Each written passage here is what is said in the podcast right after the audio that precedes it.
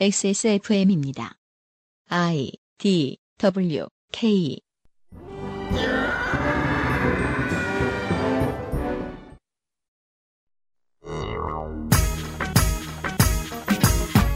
오늘도 우리의 기초지식에 도움이 되는 시사 아카데미가 준비되어 있습니다.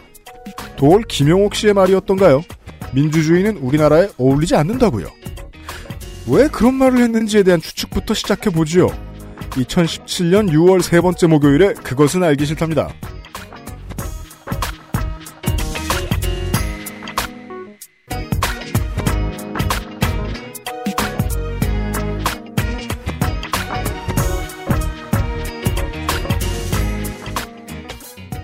지구상의 청취자 여러분, 한 주 동안 안녕하셨습니까? 엑스에스에프엠의 그것은 알기 싫다 이백이십팔 회 시간입니다. 만드는 책임 프로듀서 유승균 피디입니다. 어, 그렇게 오랫동안 작업했던 대본인데도 제가 아까 허, 허겁지겁 써놓은 걸 봤더니 이천십칠 년이 아니라 이천십사 년이라고 써놨습니다. 그 왜 그렇게 이상한 숫자를 틀린 거예요? 무려 그때도 난 방송을 하고 있었다는 징그러운 기억이 떠올랐습니다. 아니 보통 일 년 정도는 틀릴 수 있는데. 그러니까 말이에요. 머물러 있는 거죠? 그 순간 어느 지점에. 그때가 제일 행복했나? 세상에. 유부남이 언제가 행복했다 이런 소리 하면 안 되는데. 오늘 행복하시죠? 이천십칠 년 유월 십칠 일에 행복합니다, 저는. 여러분이 듣고 계신 프로그램은 세계 최장수 한국어 시사교양 팟캐스트 그것은 알기 싫다입니다. 광고 뒤에 이번 주의 뉴스부터 정리해드리고 시작하죠. 그것은 알기 싫다는 용산의 숨은 보석 컴스테이션에서 도와주고 있습니다. 엑스에스에프엠입니다. 용산에 있는 사람들은 컴퓨터 전문가지 내 컴퓨팅 환경까지 전문가는 아니니까 문의하실 때 저희를 신뢰하지 않는 고객들도 많이 만나 뵙습니다. 하지만 업무, 학습, 게임을 하실 때 당신이 느끼실 답답함과 어려움은 알고 보면 씨피유와 쿨러의 궁합, 씨피유와 메인보드의 상성, 램, 셀 레벨, 내장 사운드 카드의 드라이버 버전 등에 따라 나타난 결과일지도 모릅니다. 혹은 팬 쿨러를 뒤집어 끼웠는데 아무도 모르고 몇 년이 흘렀을지도요. 공일일 팔구이 오오육팔로 전화 주십시오. 당신의 삶에 생각보다 많은 부분이 바뀔지도 모릅니다. 컴스테이션은 조용한 형제들과 함께합니다. 닭가슴살의 비린내와 퍽퍽함이 공포스러웠다면 프리미엄 세이프푸드 아임닭.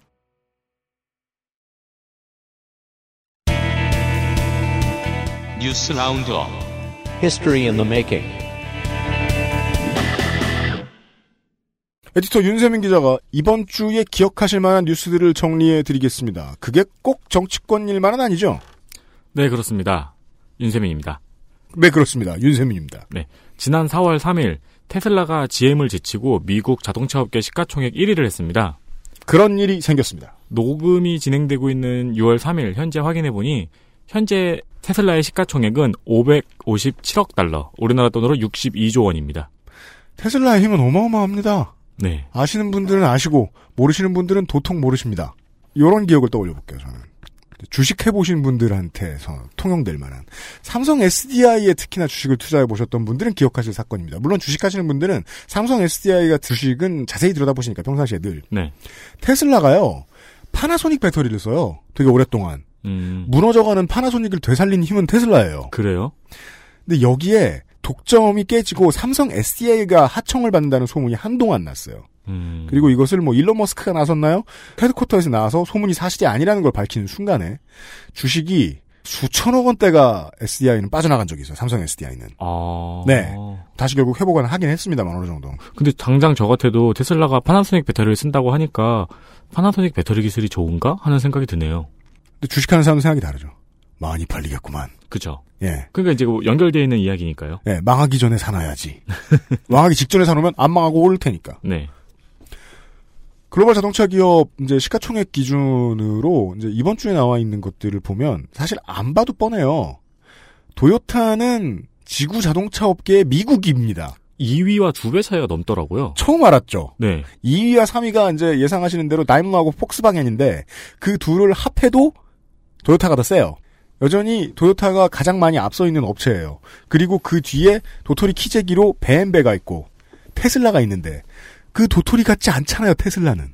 테슬라는 전통적인 자동차 제조업이 생각할 수 있는 순서대로 큰 회사가 아니죠. 물론 빨리 큰 회사도 그 뒤에 있어요. 예를 들면은 그 상하자동차 사이크나 음... 아니면은 인도의 마르키스치키 같은 회사들이 있어요. 근데 그 회사들은 전통적으로 컸는데 빨리 큰 거죠. 해외의 자동차 브랜드들을 막 잡아먹으면서 빨리빨리 팍팍팍 컸어요. 이게 보통 이제 자동차 회사들이 크는 방식인데 테슬라는 그렇게 크지 않았죠. 테슬라가 최근에 먹은 회사는 태양광 회사예요. 그러니까 타 브랜드 인수합병도 없고 그렇다고요. 자기네 회사의 차들이 막 되게 다양하냐? 아니죠. 네. 지금 저 뭐냐 브로셔 나와 있는 거 세 개고 아직 하나 나오지도 않았고 한국에선 셋 다 안 나왔죠. 음, 그렇죠. 이 회사는 애플이랑 비교해야 돼요. 그러니까 아이폰 하나로 올라오는 거랑 비슷한 느낌이네요. 그러니까 뭐 맥북, 아이맥, 예, 아이팟, 네, 셔플은 나중에 나왔으니까. 그렇죠. 이 닷컴 기업이나 아이티 기업이 기존의 경제 질서하고 기업 성장의 관념을 되게 해체해버린 사례가 이젠 사실 무수히 많잖아요. 근데 이 케이스가 파는 물건의 크기가 제일 커요. 음. 차 회사가 아닌 아이티 기업 혹은 아이티와 제조업의 하이브리드로 보시는 게 맞다는 거죠. 그 왜 이걸 아이티 기업처럼 보셔야 되냐면 미국 차 회사인데 디트로이트가 싫어하니까. 그렇죠. 얘는 캘리포니아 출신이잖아요. 네. 실리콘밸리 출신입니다. 그 이 얘기를 왜 이제 국제 뉴스인 것처럼 말씀드리냐면 사실은 한국에서 지금 그 곧 시작됩니다. 테슬라가 시동을 겁니다. 네. 테슬라 한국 유한회사에서 파는 물건이 곧 시판됩니다. 현재 예약을 받고 있죠. 몇 달 안 남았습니다. 네. 폭풍전야인데 마치 그 국내 자동차 업체들이 아이폰이 나오기 전에 엘지와 삼성 같은 느낌을 주고 있습니다. 테슬라 개 섞어라. 그래서 이제 테슬라에 대한 나쁜 일입니다. 뭐, 뭐, 이제 자율주행 테스트 혹은 자율주행 중에 차사고로 인한 사망사고. 네. 근데 이거를 필요 이상으로 키우면 여러분들이 잘 알고 계신 국내의 기존에 있던 대기업들이 체질 개선하는데 실패하는 결과로 나올 수 있는 가능성. 음. 물론 그 가능성은 삼성전자나 엘지전자보다 훨씬 적어요. 현기차는 이미 다국적 기업이고 네. 다른 나라에서도 많이 개발을 하고 있기 때문에 또 네. 모르겠습니다만 스마트폰 들어올 때하고 비슷한 시장의 요동을 구경하실 수도 있지 않겠느냐. 그러고 보니까 또 그 생각이 드네요. 스마트폰하고 비슷한 요동이라면은 씨에스면에서 이제 에이에스 문제가 어떤 식으로 풀릴지. 아. 에이에스 때문에 개고생하실 수도 있다, 테슬라는. 그, 여러분이 아이폰 처음 리퍼 받을 때의 기억을 생각해 보시면은. 네. 그래서 그게 이상한 거죠. 시가총액이 이렇게 센, 아, 하이브리드든 아이티 기업이든, 다른 회사들과 달리, 이 회사는 기술을 모두 공개한 회사다. 음. 예. 폐쇄성이 별로 없다. 그게 네. 애플과의 차이겠죠. 음. 여튼, 다음 뉴스는 뭡니까? 데니스 로드맨 이야기입니다. 그렇습니다. 중요한 뉴스다. 데니스 로드맨이 평양을 갔습니다. 이번이 다섯 번째 방북인데요. 평소 자신의 팬이었던 김정은과 어, 사이가 돈독한 걸로 많이 알려져 있죠. 친구죠, 친구. 네, 네. 친구를 만나러 갔습니다. 그렇습니다. 미 국무부는 어, 데니스 로드맨의 이번엔 방북이 정부와는 관련이 없다고 밝혔습니다. 그렇습니다. 아, 안타까운 일입니다. 트럼프 지지자인데. 아. 네. 공항에서 로드맨에게 기자들이 방북의 목적을 묻자 네. 문을 열기 위해서 우리 모두가 원하는 무언가를 이루기 위해서라고 대답했습니다. 아, 자기가 카터 전 대통령인 줄 알아요? 그런데 실제로 로드맨이 북한에 들어간 지 몇 시간 만에 미국 국무부에서는 현재 미국에 억류 중인 대 아니지 현재 북한에 억류 중인 대학생 오토 원별을 석방하겠다고 밝혔습니다. 미국 국적이라 미국에 억류되면 좋아요. 저도 대한민국에 억류되어 있죠. 로드맨이 이제 북한으로 들어갈 때 공항에서 기자에게 목요일에 다시 봅시다 라고 한 것을 추측해 보면은 네. 지금 청취자 여러분께서 방송을 듣고 있는 이 시간에는 베이징 공항에서 그를 취재한 후속 보도가 나와 있을 것으로 보입니다. 그렇습니다. 아, 이것은 이제 저의 조악한 추측인데요. 데니스 로드맨과 김정은은 친구잖아요? 절친이잖아요? 네. 이 사람들이 지금 둘 다 엔비에이 파이널이 음. 육 차전까지 갈 줄 알고 같이 보려고 육 차전을 같이 보려고 날짜를 잡은 게 이런 것이 아닌가. 왜냐하면 그래야 날짜가 딱 맞아요. 지금 경기가 이겼으면 다시 크크론즈 아레나로 갔는데 네. 방북 기간 동안에 육 차전을 같이 맥주 한 잔으로 볼 수 있었어요. 그렇게 되면 육 차전은 마지막 경기가 아니게 되잖아요. 이왕 보려면은 뭔가 가장 중요한 경기를 같이 보고 싶었을 텐데. 근데 그러면은 사실 며칠 더 머물러 있으면 되지. 개인 자격이니까. 아, 그러네요. 또 보면 되지. 칠 차전 또 보면 음, 되지 뭐. 음. 어차피 표 구하기는 힘들어요, 거기는. 음. 그거 말고 이제 이상한 신호 중에 하나는 이 오토 원별 석방입니다. 네. 그 전에 그 데니스 로드맨이 갔을 때만 해도 그 케네스 베이 사건이 있어요. 이게 비슷한 억류되었던 미국인. 한국계 미국인이었죠. 예. 아무 그냥 그냥 안 풀어줬어요. 아무 상관없는 것처럼. 음. 근데 지금 트럼프 행정부 들어오고 난 다음에 데니스 로드맨이 움직이니까 외교적인 액션을 취했거든요. 네. 북한이. 네. 이거 아주 재밌습니다. 데니스 로드맨 가지고 외교를 하는 상황이 나올 수 있습니다. 음. 네. 아, 지금, 그, 육자회담에 자기가 다시 들어가, 다시 들어가려고 애쓰고 있는 한국 정부가 데니스 로드맨을 바라봐야 됩니다. 그렇죠. 네. 아니면 대신. 오토바이라도 한 대 사주고! 이 버릇이 나쁜 누군가를 보내면 되지 않을까, 우리나라에서도? 아, 로드맨 비슷한 사람? 네. 누가 있죠? 두산 베어스의 오재원 선수가 있는데, 그분은 아직 선수라서. 아니, 너무, 그, 오재원 선수를 로드맨에 비교하는 건 좀 너무했습니다. 두산 팬 여러분과 오재원 선수 팬 여러분 및 오재원 선수와 오재원 선수의 가족 여러분께 심심한 사과를 드립니다. 여튼, 젊은데 권력이 많고 성격이 이상한 사람을 대하기 위해서 어디까지 우리가 창의력을 발휘해야 될 것인가, 라는 문제에 대한 힌트처럼 보입니다. 데니스 로드맨은. 롤은 안 좋아할까요? 그 나이면, 손 썩어! 못해, 아, 못해! 페이커 보내면 되는데. 깐주롤 없습니다! 예, 페이커는 돈 벌기 바빠요. 네. 현역 말고. 다음 뭡니까? 엘지 U+와 에스케이텔레콤에 이어서 케이티도 자사의 와이파이를 다른 이통사 고객에게 개방합니다. 이상하게 공약을 기업들이 지켜주고 있습니다. 기업이 지켜야죠. 그러게요. 아니, 그러니까 네. 대통령이 하기로 한 거를 네. 기업들이 알아서 지켜주고 있는 느낌. 뒤집어 생각해보면 대통령이 지금 이거 해라라고 청와대 발로 뭐 대변인이 나와서 메시지를 전하죠? 네. 너무 전체주의 같아요. 그러니까요. 예. 여튼. 다만 무료 와이파이를 보려면 광고를 시청해야 한다고 합니다. 저는 공용 와이파이를 잡아본 적이 없어가지고 이걸 쓰면서 광고를 시청해야 한다는 건 몰랐네요. 저 예전에 그 공용 와이파이 저 비번 걸려있을 때 딱 한번 써봤거든요. 네. 이제 그 어, 디지털 거지일 때. 네. 근데 비번을 넣고 들어갔고 내가 돈을 내고 쓰는 그 통신망의 사업자, 그, 그 통신망의 고객임에도 불구하고 광고 봐야 되는데요. 아, 노트북으로 접속하면은 광고가 보이는 경우가 있었군요. 생각해보니까. 그죠? 네. 예. 돈을, 그건 또 노트북으로 접속하면 따로 돈 내야 되는데, 그래도 또 과, 광고 봐야 되고. 음. 그건 마치 극장에서 광고 한참 보고, 광고 보는 동안에 나초 다 먹고. 그죠. 그런 거랑 비슷하죠. 그죠. 뭐, 좀 빨리 먹긴 합니다만. 네. 근데 이거 접속이 돼도 너무 느려서 보통 잘 못 쓰지 않나요? 제가 그래서 중요한 단어를 말한 거예요. 디지털 거지. 음. 네. 거지는요, 랍스터가 필요한 게 아니에요. 소금이 필요하지. 하기사 돌아다니면서 네. 동영상을 주로 보시는 분들이 계시더라고요. 네. 그런 분들은 필요하실 수도 있겠네요. 그냥 뭐 이백사십 피, 백사십사 피로 내가 봐도 오늘 뭐 그 야근하고 이제 뭐 뭐 택시 타고 가는데 네. 택시가 좀 안 되겠구나. 뭐 여튼 그 뭐 내가 라리가를 봐야 되겠어. 그럼 뭐 그럴 수도 있잖아요. 음... 안전한 놀이터에서 보든 네. 뭐 다음이나 네이버에서 보든 실효성은 매우 있다. 속도에 불만이 있을 수도 있겠지만 지금이 그 실효성을 얻을 마지막 기회인지는 모르겠다. 그리고 추가적으로 그 안드로이드 기기 같은 경우에는 보안의 문제가 항상 있었죠. 제가 그건 몰라가지고 네.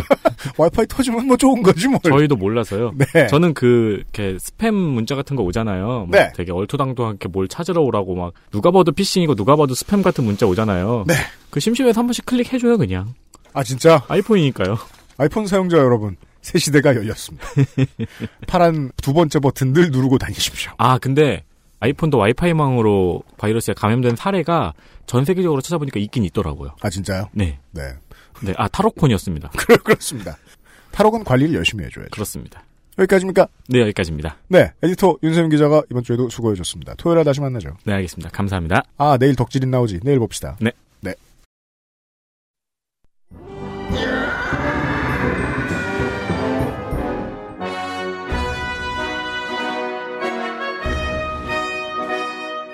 학구적인 정치 탐방 시사 아카데미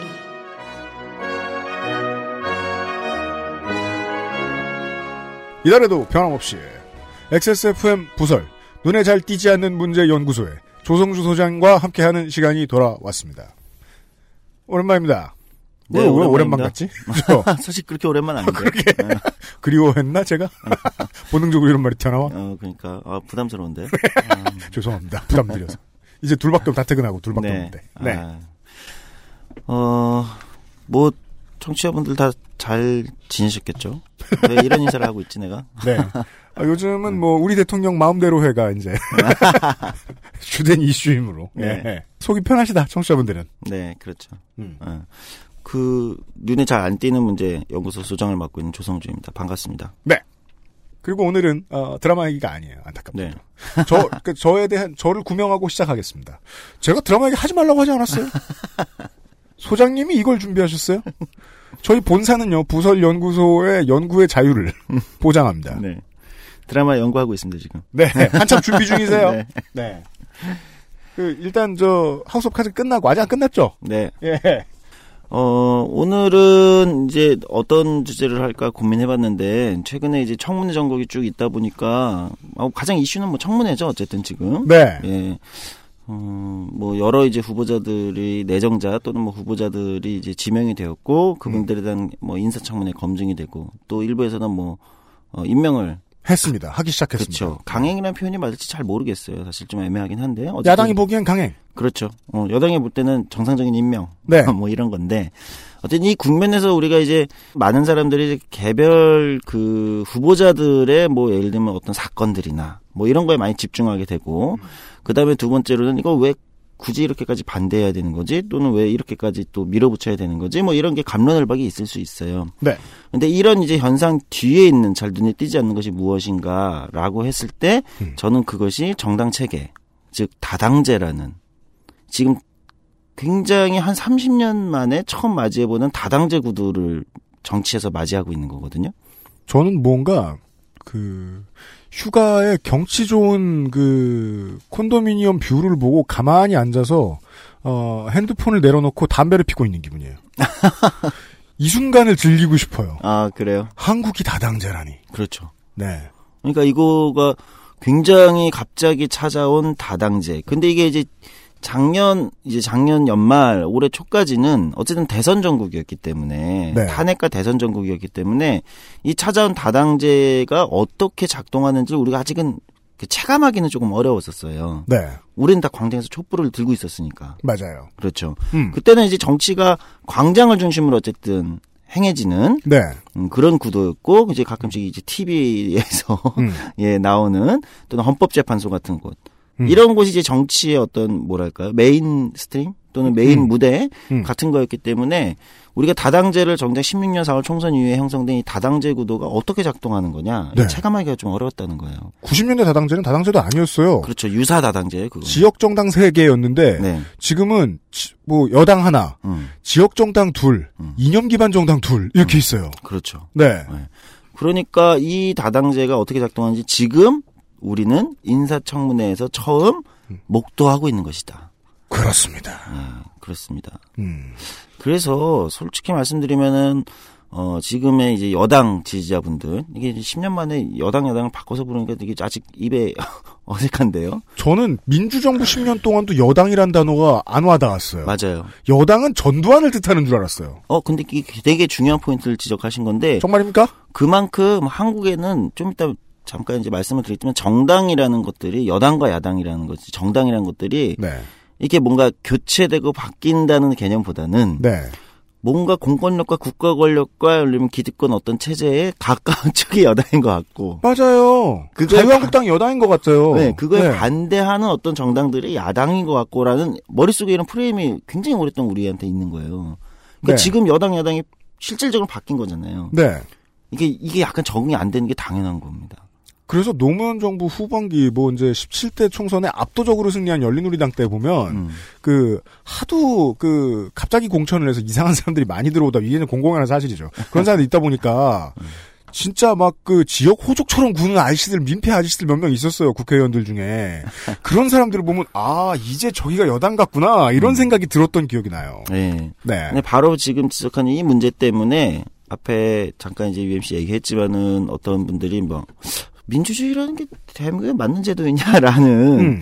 다소 시니컬한 예를 들면 질문을 던질 수도 있는데 네. 이게 이런 쪽에서 충돌하는 거예요. 이게 이거 이런 여당 야당 교체되고 예를 들면은 원래 여당과 야당은 자기 그냥 이념이나 또는 자기 정책으로 표를 많이 받으면 뭐 여당, 음. 그다음에 바뀌면 또 야당, 음. 뭐 이렇게 이렇게 되는 걸 많이 경험한 국가들이라면 자연스레 민주주의가 이제 체화되는데 동북아시아는 그게 익숙치 않죠 모두가. 익숙치 않아요. 예. 예.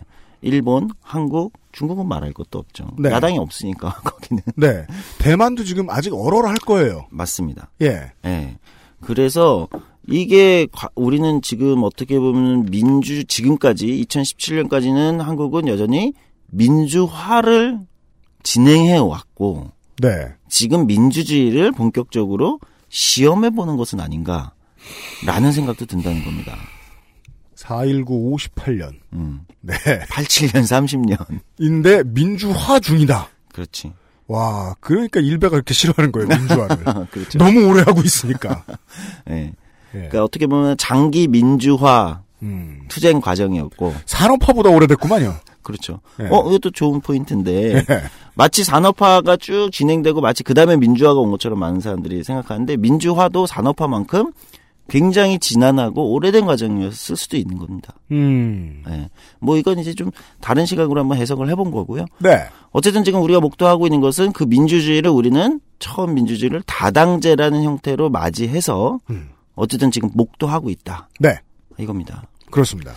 어, 여당 지지자분들, 여전히 입에 잘 맞진 않지만. 네.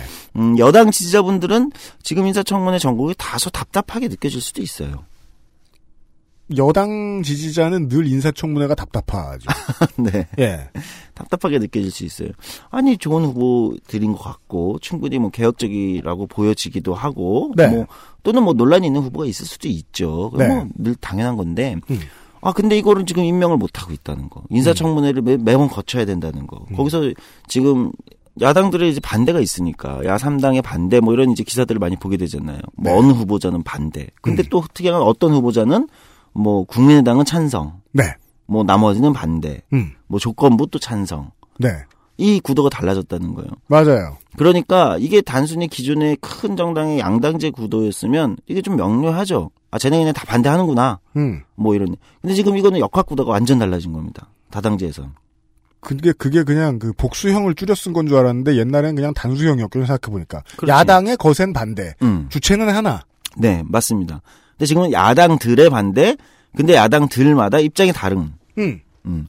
그럼 이걸 뭐라고 봐야 되냐. 그러니까 당구로 비교하면. 당구요? 예. 네. 요즘 이제 당구가 다시 인기랄 것 같은데.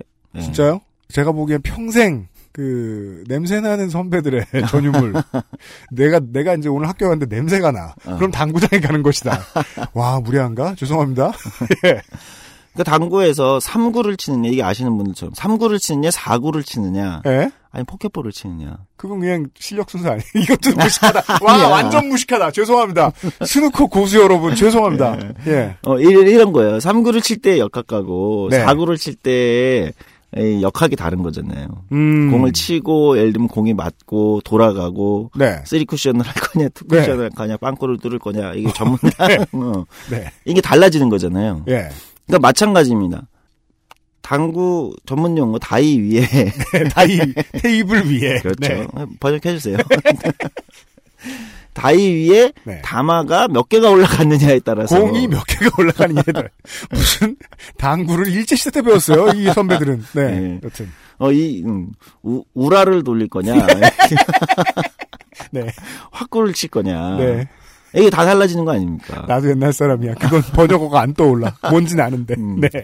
이런 겁니다. 그러니까 다단, 쉽게 설명드리면 이런 거예요. 이런 구조가 처음 만들어졌고, 네. 그러면은 이 다당제라는 구조는 단순히 정당이 이제 원내 정당이 몇 개가 더 생겨서 또는 분열돼가지고 이게 이제 일시적인 현상이냐? 네. 아니면, 음. 아니면 우리가 앞으로 한국의 민주주의가 지속적으로 이걸 상수로 음. 받아들여야 되는 음. 현상이냐. 이것도 거기, 우리가 한번 생각해 볼 필요가 있어요. 그건 무서워서 한 번도 생각 안 해봤어요. 네. 왜냐하면 지금 이제 우리 주변에 둘러싸고 있는 사람들의 분위기만 보면 음. 다음 총선 때 일당 독재 될 것 같아요. 한 번도 생각 안 해봤네요. 이 다당제는 이십일 대 총선이 되면 어떻게 될 것이냐. 네. 예. 그 사이에 이 정당들은 어떻게 또 생존할 수 있을 거냐? 아니면 이합 집산을 할 거냐? 아니면 이 체제로 가서 선거를 이십 년 총선에 가서 선거를 치러서 다당제가 계속 유지될 거냐? 어떻게 될 거냐? 양당제로 회귀될 거냐? 네. 어, 이런 이제 우리가 이런 거를 생각해 볼 시점에 와 있다는 겁니다. 네. 예. 네. 질문을 던져드렸습니다. 예. 다당제를 만났습니다. 그전에도 다당제는 많았습니다. 그러나 그 다당제의 주인공들을 떠올려 보십시오. 통일국민당, 꼬마민주당, 음. 자유민주연합. 네. 예. 세 번째 세력, 네 번째 세력으로서 독특한 목소리를 낼 수 있는 정당이 아니었습니다. 네. 물론 우리 세대의, 우리 같은 사람들의 바람으로는 좀 더 이념색채가 확고한 녹색당이 됐든 음흠. 노동당이 됐든 목소리를 더 냈으면 좋겠습니다만 어쨌든 요 정도 움직였습니다. 왜냐하면 지금 우리나라의 민주화는 산업화보다 느리니까. 이것에 대한 설명이 필요하다라는 질문까지 시작했습니다. 광고 뒤에 답변을 시작하지요.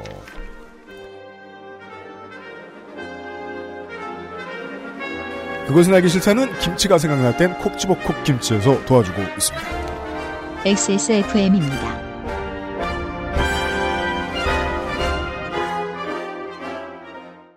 콕 집어 콕.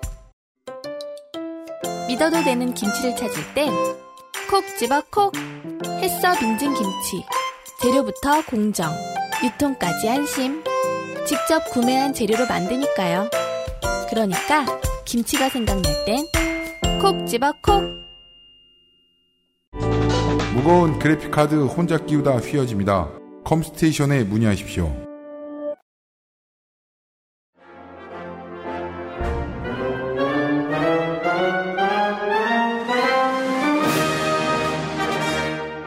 돌아왔습니다. 조반니 사르토리가 누구예요? 이탈리아의 정치학자인데요. 네. 음, 저도 이제 몰랐던 분인데 이제 나중에 저도 공부를 하게 되면서 좀 알게 됐고 굉장히 뭐랄까 뭐 독특한 시각의 어, 정당 체계 이론, 정당론을 만든 학자라고 합니다. 오늘 뭐 이분 얘기를 좀 많이 할 거예요. 이분의 이야기, 그것도 이것도 하나의 이제 주장인 건데 결국 이론인 건데 네. 이분의 이야기를 기본적으로 베이스로 해서 이야기를 좀 풀어가려고 합니다. 네. 어, 두 가지를 이제 보자고요. 다당제라고 하는 건 이제 정당의 시스템, 정당 체계가 지금 한국이 이천십칠 년 유월에 다당제가 되어 있다 이런 말, 얘기인 거잖아요. 네. 그러면 이제 정당 체계는 정당들 간이 어떻게 구성되어 있는가의 시스템이니까 정당을 먼저 얘기할 필요가 있을 것 같아요. 정당에 대한 정당. 정의부터요? 그렇죠. 정당 영어로 파티. 파티. 음, 유엠씨가 좋아하는 막 이렇게 무슨 환각 파티 이런 거 말고. 제가 왜 그걸 좋아해요? 와. 이거 방송 나갈 수 있나? 협잡꾼이다. 장난 아니야. 깜짝 놀랐어. 예. 야. 농담이고요. 이런 분들이 그런 농담, 요 디제이 펌티스파리 이런 거 하는 거예요. 농담이고 파티. 네. 그러니까 이제 원래는 정당은 이렇게 얘기해요. 민주주의라는 정치제도가 만들어졌을 때 정당은 대부분 굉장히 나쁜 거였습니다. 왜죠? 안 좋은 거. 그러니까 우리 어릴 때 그럼 요즘도 그렇게 가르치나? 우리 때는 뭐 조선이 뭘로 망했는지 알아? 뭐 이러면 당파 싸움 때문에 망했어. 뭐 이런. 통당. 어, 뭐 그런 얘기 하잖아요. 음. 그거와 같은 개념이었어요. 음.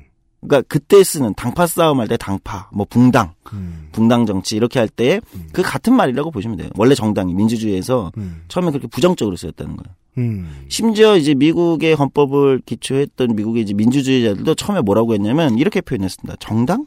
정당은 그냥 필요악일 뿐이야. 필요악? 그러니까, 어, 자유로운 사회이기 때문에 어쩔 수 없이 감당해야 되는 필요악이야.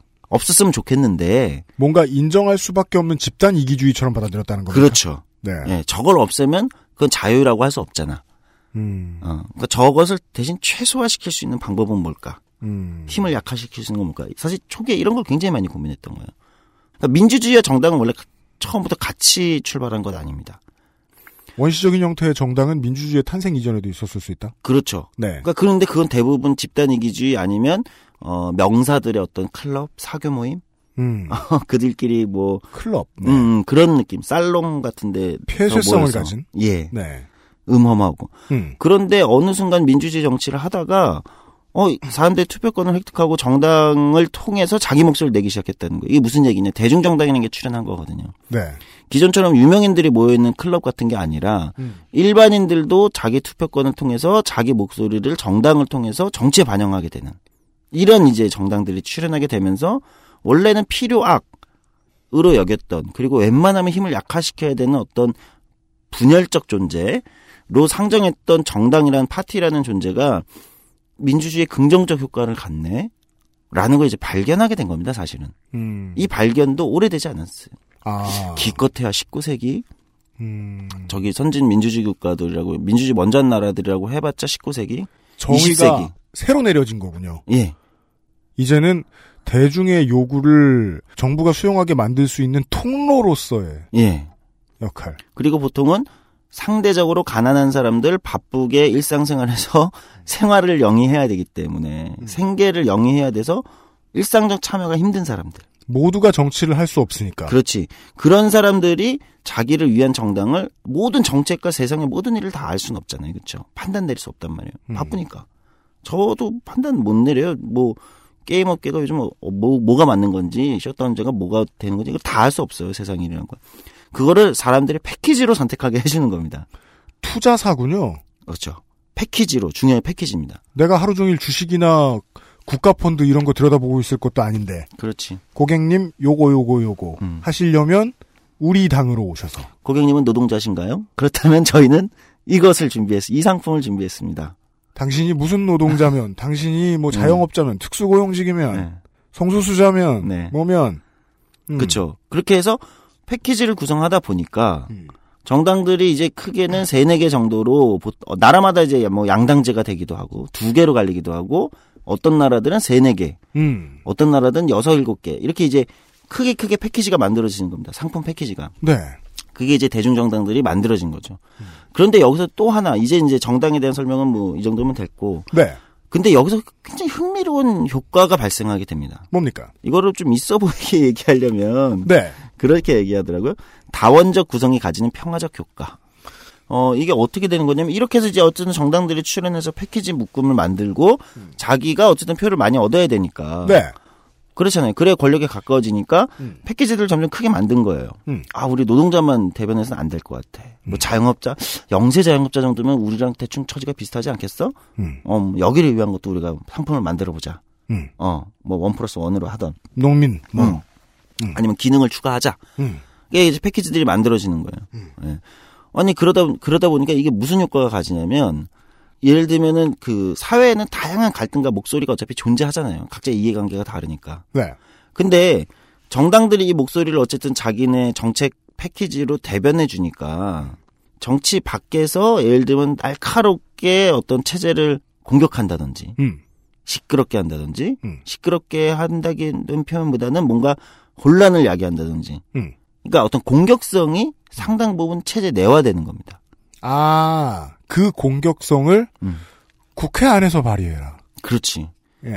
근데 이게 흥미로운 게 사회 어떤 갈등이 굉장히 심하게 있어요. 뭐 예를 들면은 뭐 농민들이라고 해봅시다. 음. 뭐 우리가 지금 농민 숫자는 적긴 하지만 뭐 아니 뭐 십구 세기라고 해볼게요. 이십 세기 초 농민 대다수가 있는데 농민들이 너무 지금 힘들어요. 뭐 가뭄이고 뭐뭐 뭐 난리가 나고 음.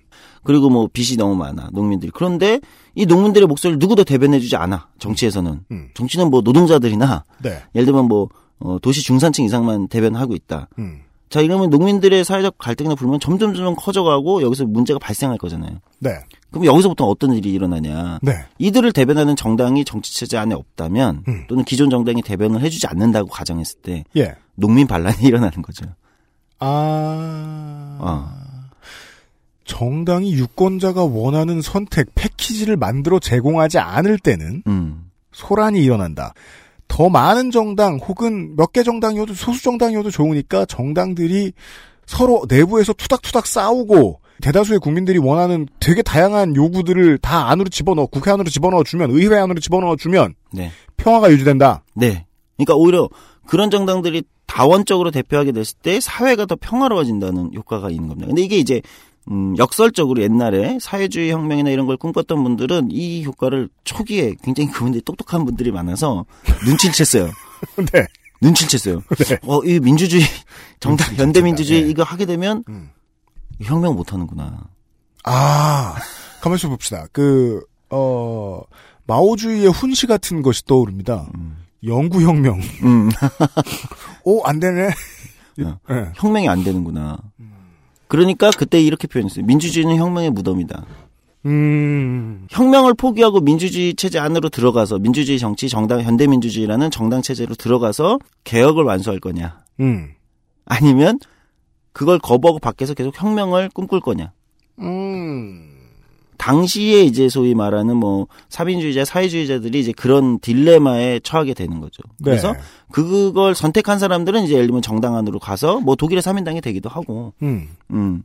계속 밖에서 혁명을 꿈꾸던 분들은 뭐 밖에서 또 다른 걸 하시기도 하고 네. 이렇게 된 겁니다. 음. 어쨌든 어 다시 얘기를 돌아와서 다원적 구성이 가지는 평화적 효과라는 건 이제 저도 이제 처음에 이 말을 들었을 때 이게 무슨 뭐 말을 그렇게 어렵게 해 막 이렇게 생각이 들었는데 가만히 생각해 보면 그런 겁니다. 그런 사회 갈등 불만들을 내화시키는 음. 거죠. 근데 이게 나라마다 차이가 있는 거예요. 네.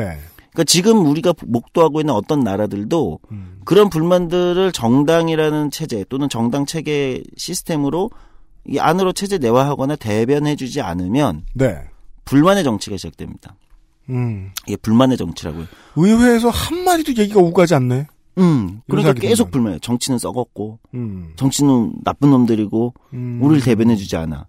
제삼의 누가 나타나야겠어. 이런 생각은 늘 쉽게 했고, 한국에서 그런 얘기 한 번 안 들어본 사람은 평생 없고, 술자리에서도 몇 번을 들었는데, 그 대안이 정당의 다양성이라는 것만큼은 새롭습니다. 그렇죠.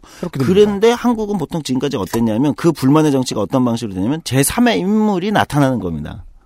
대선 때마다 제삼의 인물이 계속 양당제라고 한국은 늘 얘기했는데 실제 네. 그렇지 않았던 거예요. 음. 늘 제삼 후보가 있었잖아요. 정주영, 음. 정몽준, 박찬종, 안철수, 박찬종. 네. 네. 제삼 후보가 늘 나타나는 거예요. 그 이유는 정당 체계에서 그 불만들을 흡수해주지 못하니까 불만의 정치가 가득 있단 말이에요. 한국 최대 정파라고 얘기하는 사람은 바로 무당파라고 얘기하는 것처럼 어, 여론 분석가들이 그 사람들이 있었던 거예요. 그러니까 그 사람들이 매번 선거 때마다 제삼의 무소속 열풍 때로는 그게 때로는 무소속 열풍 나타났다가 음. 때로는 뭐 정몽준 어, 전 의원 또는 뭐 정주영 전 그 현대그룹 회장 또는 이제 지난 대선 때는 뭐 안철수 이렇게 나타났었던 거죠. 네. 안철수 전 의원. 그런데 이 다당제라는 형태로 정당들이 딱 배열이 되고 나니까 음. 불만의 정치가 이 안에 정당 안으로 이제 들어오게 된 거죠. 네. 아 부동층이란 음. 이 양당제의 입장에서는 부동층은 늘 있어 왔는데 음. 이 부동층은 정치가 싫었다라고 해석할 수도 있지만 정치하는 사람 입장에서는 그렇게 해석하면 안 되고 더 많은 정당이 나타났어야 했다라고 생각했을 수도 있고 그렇죠. 예. 그리고 우리는 지금 그 구조 하에서 어떤 일들이 벌어지는가를 이제 첫, 첫 장면을 보는 파일럿. 어. 이게 파일럿. 그치. 지금 파일럿이죠. 인사청문회 파일럿이에요. 본격적인 건 아직 안 들어간 거예요. 세상에 파일럿만큼 불안한 건 없습니다. 그렇죠. 왜냐하면 파일럿은 재밌게 보고 싶지 않은 거예요. 음. 재밌게 보면 없어져. 음. 잘러 방송국이. 음. 재밌게 안 봤는데 시즌을 했더니 또 재밌기도 하고, 음. 어, 파일럿을 보고 있다, 우리는. 이 청문회를 네. 통해서. 네. 이 파일럿을 보고, 이게 이제 에피소드 일, 이 갈수록, 음. 어디로 귀결될 것이냐를 이제 주목해 볼 필요가 있다. 아마, 이천, 최소 이천이십 년 총선까지, 네. 어, 길게는 뭐 또는 다음 오 년, 이제, 음. 어, 이 정권 오 년까지, 또는 짧게는 뭐 이천이십 년 총선까지, 이것들이 어떻게 작동하고 또는 변화하는가가 아마 한국 정치의 가장 중요한 관전 포인트라고 저는 말씀드릴 수 있을 것 같아요. 음. 시작된 다당제가 정착하느냐, 파일럿으로 음. 끝나느냐. 그렇죠. 아니면 다당제가 한국의 적절한 정당 체계냐라는 것도 논란이 될 수 있을 거예요. 누구는 굉장히 답답하잖아요. 그죠. 전 마음에 드는데 싫어하시는 분들도 있을 수 아, 있을 있어요. 수 있죠. 야당이 너무 많으니까, 그니까 지금 그, 이 정치 효용감을 느끼는 이제 기존의 대통령, 지, 문재인 대통령 지지자 여러분들은 그 생각을 하잖아요. 음. 드디어 이제 여당, 새누리당 의원들이 맨날 하던 얘기를 할 수 있잖아요. 음. 발목을 너무 많이 잡는다. 음. 예. 얼마나 또 답답한 분들도 있겠어요. 그러나 또 어떤 분들은, 아, 오랜만에 정치가, 어 다양한 목소리를 서로 감론을박을 하는구나 음. 이렇게 되기도 하, 보여질 수도 있는 거고 어 만약에 저는 여전히 지금의 다당제는 뭐 당연하게도 이제 굉장히 불안정한 다당제 그러니까 약간 그 위험 뭐랄까요 흔들리는 음. 음, 안착된 건 아니에요 이게 이제 동결된다고 하는데 정당 체계가 네. 프리즌 프리즌 어, 네. 프로즌 프로즌 어, 프로즌 과거 분사입니다 네. 네 동결된다고 하는데 이게 딱 동결된 음. 체계는 아닌 것 같은데. 어, 매우 유연하게 바뀔 수 있겠죠. 예, 예. 네. 불안하지만, 불안하기 때문에 이제 어떻게 바뀌느냐를 봐야 될 건데. 그니까, 아까 이제 방송 말, 첫머리에 이제 말씀했던 이제 사르토리라는 분이 이제 정당 체계들을 이제 분류를 했어요. 그러니까 이제 우리도 이 중에 어디로 갈 것인가. 음. 우리의 이 다당제가. 네. 이거 한번 볼 필요가 있겠죠. 음. 어, 하나. 일당 우위제. 일당 우위제가 있어요, 보통. 일당 우위제. 예, 아까 이제 유현 씨가 지금 여당 지지자분들이 다음 총선에서 만들었으면 하는, 네. 어, 체제, 체제일지도 모르겠죠. 이백육십 석짜리. 그렇지. 아, 또 최근에 프랑스가 그렇게 된 건가? 막 그런 게 저희가? 와, 아까 그게 사실 그, 지금, 어, 새누리당이 이백육십 석이 된다는 게 아니니까 그렇게까지 두렵진 않은데, 네. 궁금하면서도 막, 긍정적으로 기대되는 것도 아니네요. 전혀. 어, 예. 그러니까 이제 옛날에 많이 흔히 얘기하는 일본 자민당 체제 같은 거죠. 자민당 체제. 예, 지금이야 뭐 지금도 뭐 일본은 일종의 일당 우위제가 계속 유지된다고 봐야죠. 네. 봐야 될 것 같은데 예전에는 훨씬 강력했잖아요. 일본의 자민당 체제라는 건 저기는 그렇죠. 민주주의 국가인가 이런 사실. 네. 의문이 들 정도였으니까. 그 뭐 메이지 정당, 메이지 정당 이제 노인네들이 음. 그 공산당 지지하고 이런 노인네들이 그런 얘기 많이 하잖아요. 네. 이거 뭐 천황만 뒤로 내보냈지. 예. 근데 뭐 잠깐 얘기 드리면 일본은 그런 일당 우위제 이건 굉장히 이제 비생산적이거나 정치로서는 굉장히 이제 후진적이라고 보통 사람들은 생각했겠죠. 민주주의는 정권이 교체되는 건데 긴장이 있어야 되는데. 어. 음. 근데 정말 흥미로운 건 일본은. 음. 자민당 일당 우위제 시스템에서도 상당히 훌륭한 생산성과 경제 성적과 상당히 훌륭한 복지 체계를 만들어낸 거야. 잘 먹고 잘 삽니다. 네. 그게 전 세계 정치학자들이 또는 전 세계 이제 이런 쪽을 연구하는 사람들이나 정치인들이 일본을 바라면서 미스테리라고 얘기하는 이유 중 하나라고 합니다. 민주주의가 잘 만들어야 되는데 저기는 일당 일당 우위제 체제로 민주주의가 아닌 것 같은데. 예전에 음. 캐리비안 어느 나라에 음. 이제 친구 하나가 이제 우리나라에서 평화대학원에 공부하러 온 친구하고 대화를 한 적이 있어요. 음. 이 친구의 이제 그 석사학사 딸 때 최고의 관심사는 음. 박정희의 독재 개발인 거예요. 어, 그렇지. 거기에 관심 있는 정치학도들이 되게 많아요. 평화학을 음. 공부하는 사람들 중에서도 음. 그렇고 막 감론을박하다가 영어가 한 개가 딱 왔어요. 그 순간에 제가 가지고 있던 모든 엔엘적 지식들이 딱 사라지면서 말로 할 수 없으니까 음. 결국은 말로 할 수 없으니까 인정하게 되더라고요. 더 연구하세요. 음. 저도 아직 모르겠으니까요. 음. 자민당의 이제 독재 아닌 이제 음. 어, 우위, 네. 일당 우위는 네. 그런 의미를 가지고 있을 수 있겠다. 예, 네, 그럴 수도 있습니다. 어쨌든 그래서 어떤 사람들은 외국, 미국 쪽이나 이런 사람들은 일본은 사회주의 국가다 이렇게 얘기하는 사람도 있다요. 그러네요. 네, 그렇게 볼 수 있는 거예요. 지들끼리 연구혁명하고 있는지도 몰라요. 그러니까 정당 간의 경쟁 시스템이 뭔가 성과를 내면 일당 우위제에서도 저런 성과를 낼 수가 있구나. 네. 네. 대신 이제 일본은 그 내부의 권력 배분 문제가 굉장히 이제 첨예했겠죠. 정파. 그렇죠. 그러니까 네. 일본 정치인들 보면 꼭 무슨 회, 무슨 회 이런 거 만들어가지고 네. 거의 간사를 하나씩 맡고 그런 음. 게 일종의 정당처럼 들어가는 겁니다. 음. 우리로 따지면 네. 다양한 이해 집단들을 자기들이 대변하는. 한국도 지금 양당제 후신들은 그런 모임들 다 있잖아요. 네. 어쩌고 연구 모임. 네. 연구, 연구하러 모인 거 아니잖아요. 대신 근데 사회의 이해관계랑은 연결이 보통 안 됐죠, 한국은. 맞아요. 음. 양당제. 두 번째 이제 양당제가 있겠죠. 우리한테 익숙한 미국. 미국. 영국. 영국. 예. 영국이 최근 양당제가 조금 흔들리는 뭐 기미가 있는데 스코틀랜드나 이런데 쪽에 이제 지역 정당 이런 게 출연하면서 그렇죠. 스코틀랜드 국민당이 이번에도 네. 선전했습니다. 네, 음. 그래서 이게 이제 영국식 양당제가 흔들리는 거냐에 대한 감론을박이 있을 수 있지만 어쨌든 기본적으로 양당제 하면 대표적인 나라 영국, 미국. 와, 그거 신기하다. 음. 양당제를 혁파했는데 영국에서는 지역 정당이 생겨났어요. 네, 한국과 달리. 어, 그거 굉장히 중요한 쟁점일 수 있어요. 재밌네요. 네. 그래서 진짜 지역주의는 영국 같은데 스코틀랜드 국민당 같은 있어야죠. 게 지역주의지 네. 한국의 지역주의는 그것처럼 지역주의가 아니다라는 주장도 있는 거예요. 김기춘 인벤션이다. 어, 그렇지. 네. 저는 그 얘기에 동의해요. 네. 김기춘 인벤션이다라는 그렇죠. 얘기. 그러니까 환상의 세계다. 네. 네. 저는 상당히 동의하는 표현. 그리고 이게 지금 옅어지고 있잖아요. 네. 그거를 연령이나 세대가 약간 이렇게 엎어버리고 있어요. 음. 상당 부분 다 없어진 그렇죠. 건 아니지만. 네. 그래서 이걸 과연 지역주의라고 할 수 있을 거냐 쟁점이 있습니다. 어쨌든 양당제. 음. 양당제 모델에서는 보통 이제 중위 투표자 모델이라는, 그러니까 중위 어, 투표자 모델. 아, 이게 막 뭐 좀 있어 보이는 뭐 정치 평론가들이 제일 많이 쓰는 게 단순한 겁니다. 음. 양쪽에 정당이 있으니까 음. 이게 서로가 다수를 먹으려면 중도를 먹어야 된다. 아, 부동층 흡수한다고? 아, 예. 그러면서 이제 가운데로 점점 이제 수렴된다. 아, 예, 예. 예, 뭐 가장 일반적으로 많이 얘기되고 마치 한때는 고정불변의 원칙처럼 어떤 진리처럼 여겨졌던 중도를 잡아야 선거에 이긴다. 우린 계속 편안하게 그걸 받아들였잖아요. 왜냐하면 음. 양쪽 다 콘크리트 지지층이 어느 정도 있는 것 같았으니까 음. 차이는 컸지만. 네, 그게 바뀌었다는 거잖아요. 지금 국회의원 선거나 이럴 때는 이 다당제 출연은 중도를 잡아서 이기는 걸로 설명되기 어려운. 그런데 중간에 정당이 생겼는데 네. 왼쪽 이제 왼쪽과 오른쪽 사이에 중간에 예를 들면 국민의당 같은 게 생겼던 거잖아요. 그런데 네. 그때 총선도 생각해 보면 그래서. 야당이 참패할 거다. 음. 당시 야당들이. 네. 그런데 거꾸로 이긴 거잖아요. 당시 야당들이. 국민의당의 성과는 음. 중도를 잡지 않고 놀랍게도 지역 콘크리트층을 잡았잖아요. 네. 그러니까 이게 역학 구도가 바뀌면서 기존의 고정불변의 어떤 원칙이라고 생각. 그러네요. 설명할 수 없네요. 설명되지가 않는 거예요. 음. 그래서 어, 이건 좀 다른 양당제 아니냐 이런 음. 얘기를 하기도 하고요. 음. 온건다당제.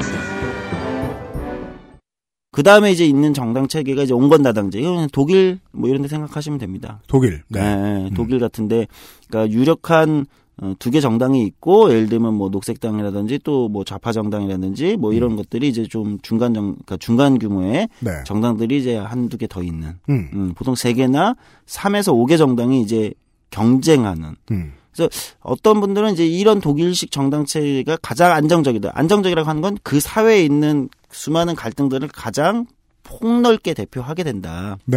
단순하게 두 개만 있으면 음. 두 개가 다 대표하기 힘든 거예요. 아, 당연히. 아까 양당제 모델에서 가운데로 자꾸 중위 투표자 모델로 중도로 수렴하니까 음. 양쪽 끝이 수렴이 안 되는 겁니다. 그러니까 아. 왼쪽에서 예를 들면 극좌 정당이 나오고, 음. 네, 오른쪽에서 극우 정당이 튀어나오는. 콘크리트 논의를 부정하는군요. 음. 콘크리트는 없다. 네네네. 콘크리트는 없는 겁니다. 이거 굉장히 중요한데요. 이 사르토리라는 사람이 굉장히 충격적인, 저는 상당히 동의하는데 충격적인 그 얘기를 하는데 정당이 더 적극적 행위자라는 겁니다. 이 사람의 이 주장은 뭐냐면 음. 어, 우리는 여론이 쭉 있잖아요. 보통 이제 뭐 갤럽 이런 데서 돌리는 여론조사가 쭉 있다고 생각하잖아요. 네. 그러니까 우리 사회는 여론이 뭐 이 안건에 찬성하는 사람 뭐 삼십 퍼센트, 반대하는 사람 오십 퍼센트, 그 다음에 아직 난 잘 모르겠음 뭐 음. 이십 퍼센트. 네. 뭐 예를 들면 어떤 음. 안건에서 뭐 유엠씨가 잘생겼다는 사람이 뭐 삼십 퍼센트 있을 수 있어요. 아예 못생겼지 오십 퍼센트. 나 잘 네. 모르겠는데 음. 이십 퍼센트 있을 수 있어요. 음. 네. 모르겠다면 못생겼다고 생각하는 거지. 근데 어, 중요한데 이게 여론이라고 생각하잖아요. 그것도 중요해요. 그럼 여론에 기반해서 네. 정당이 존재한다고 자꾸 생각한다는 거예요. 그러니까 이게 많이 양당제 아까 모델에서 네. 우리 환상은 뭐냐면 과거 새누리당은 뭐 보수가 뭐 한국은 사십오, 음. 뭐냐면 진보가 뭐 삼십, 음. 뭐 중도가 뭐 한 이십오. 이게 이렇게 있으니 네. 중도를 먹어야 된다. 그래 오십오 대 사십오로 이긴다. 음. 뭐 이런 얘기들이었는데 음. 사르토리라는 사람의 이론은 아주 쉽게 말씀드리면 그게 음. 아니고 네. 여론 위에 정당이 있는 게 아니고 정당이 여론을 조직한다는 겁니다. 정당이 여론을 만들어내야 된다. 그렇지. 그래서 이 정당 체계가 바뀌면 음. 여론을 만드는 이 구조가 바뀐다는 거예요. 그거는 이제 그, 그, 매스미디어 이론처럼 들리는 게요. 네. 미디어가 주는 메시지가 음. 나를 맨날 정의해주잖아요. 음. 나는 유닛 특성상으로 볼 때 서울 사람이고, 중산층이고 네. 못생긴 사람이고 뭐 네. 다이어트를 할 필요가 있는 사람이고 투자는 어디에 해야 되는 사람이고 음. 먹는 건 뭘 먹어야 되는 사람이고 여행은 뭐가 어울리고 차는 뭐가 어울리는 사람이고 계속 정의해 주잖아요. 네. 시장에서의 미디어하고 똑같이 정당들도 해야 된다는 걸까요? 네. 해야 된다를 넘어서 한다? 그렇게 작동한다. 원리가.